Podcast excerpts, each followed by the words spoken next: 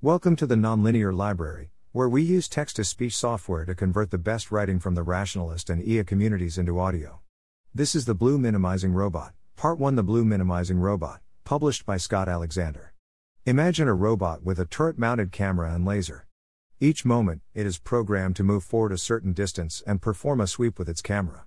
As it sweeps, the robot continuously analyzes the average RGB value of the pixels in the camera image. If the blue component passes a certain threshold, the robot stops, fires its laser at the part of the world corresponding to the blue area in the camera image, and then continues on its way.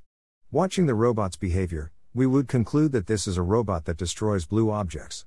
Maybe it is a surgical robot that destroys cancer cells marked by a blue dye, Maybe it was built by the Department of Homeland Security to fight a group of terrorists who wear blue uniforms. Whatever. The point is that we would analyze this robot in terms of its goals, and in those terms we would be tempted to call this robot a blue minimizer, a machine that exists solely to reduce the amount of blue objects in the world. Suppose the robot had human level intelligence in some side module, but no access to its own source code, that it could learn about itself only through observing its own actions.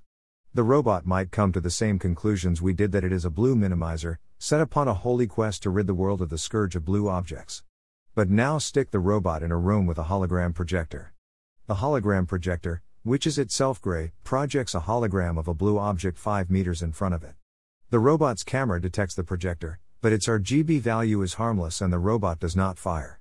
Then the robot's camera detects the blue hologram and zaps it. We arrange for the robot to enter this room several times, and each time it ignores the projector and zaps the hologram, without effect. Here the robot is failing at its goal of being a blue minimizer. The right way to reduce the amount of blue in the universe is to destroy the projector, instead, its beams flit harmlessly through the hologram. Again, give the robot human level intelligence. Teach it exactly what a hologram projector is and how it works. Now, what happens?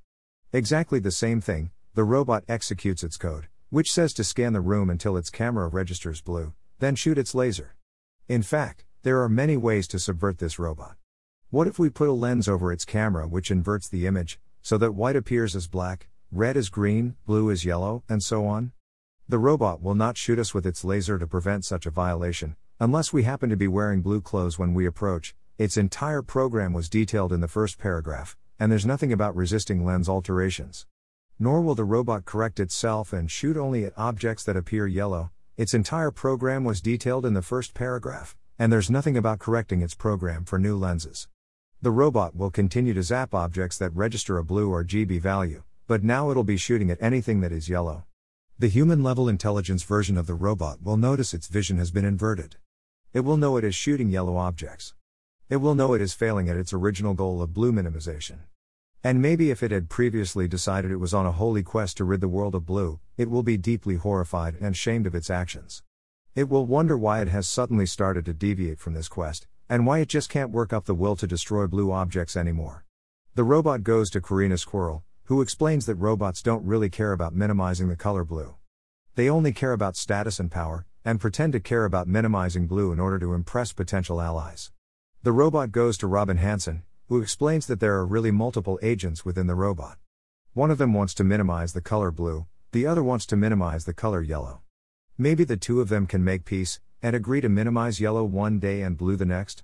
The robot goes to Anna Salamon, who explains that robots are not automatically strategic, and that if it wants to achieve its goal, it will have to learn special techniques to keep focus on it. I think all of these explanations hold part of the puzzle but that the most fundamental explanation is that the mistake began as soon as we started calling it a blue minimizing robot. This is not because its utility function doesn't exactly correspond to blue minimization, even if we try to assign it a ponderous function like minimize the color represented as blue within your current visual system, except in the case of holograms, it will be a case of overfitting a curve. The robot is not maximizing or minimizing anything. It does exactly what it says in its program find something that appears blue and shoot it with a laser.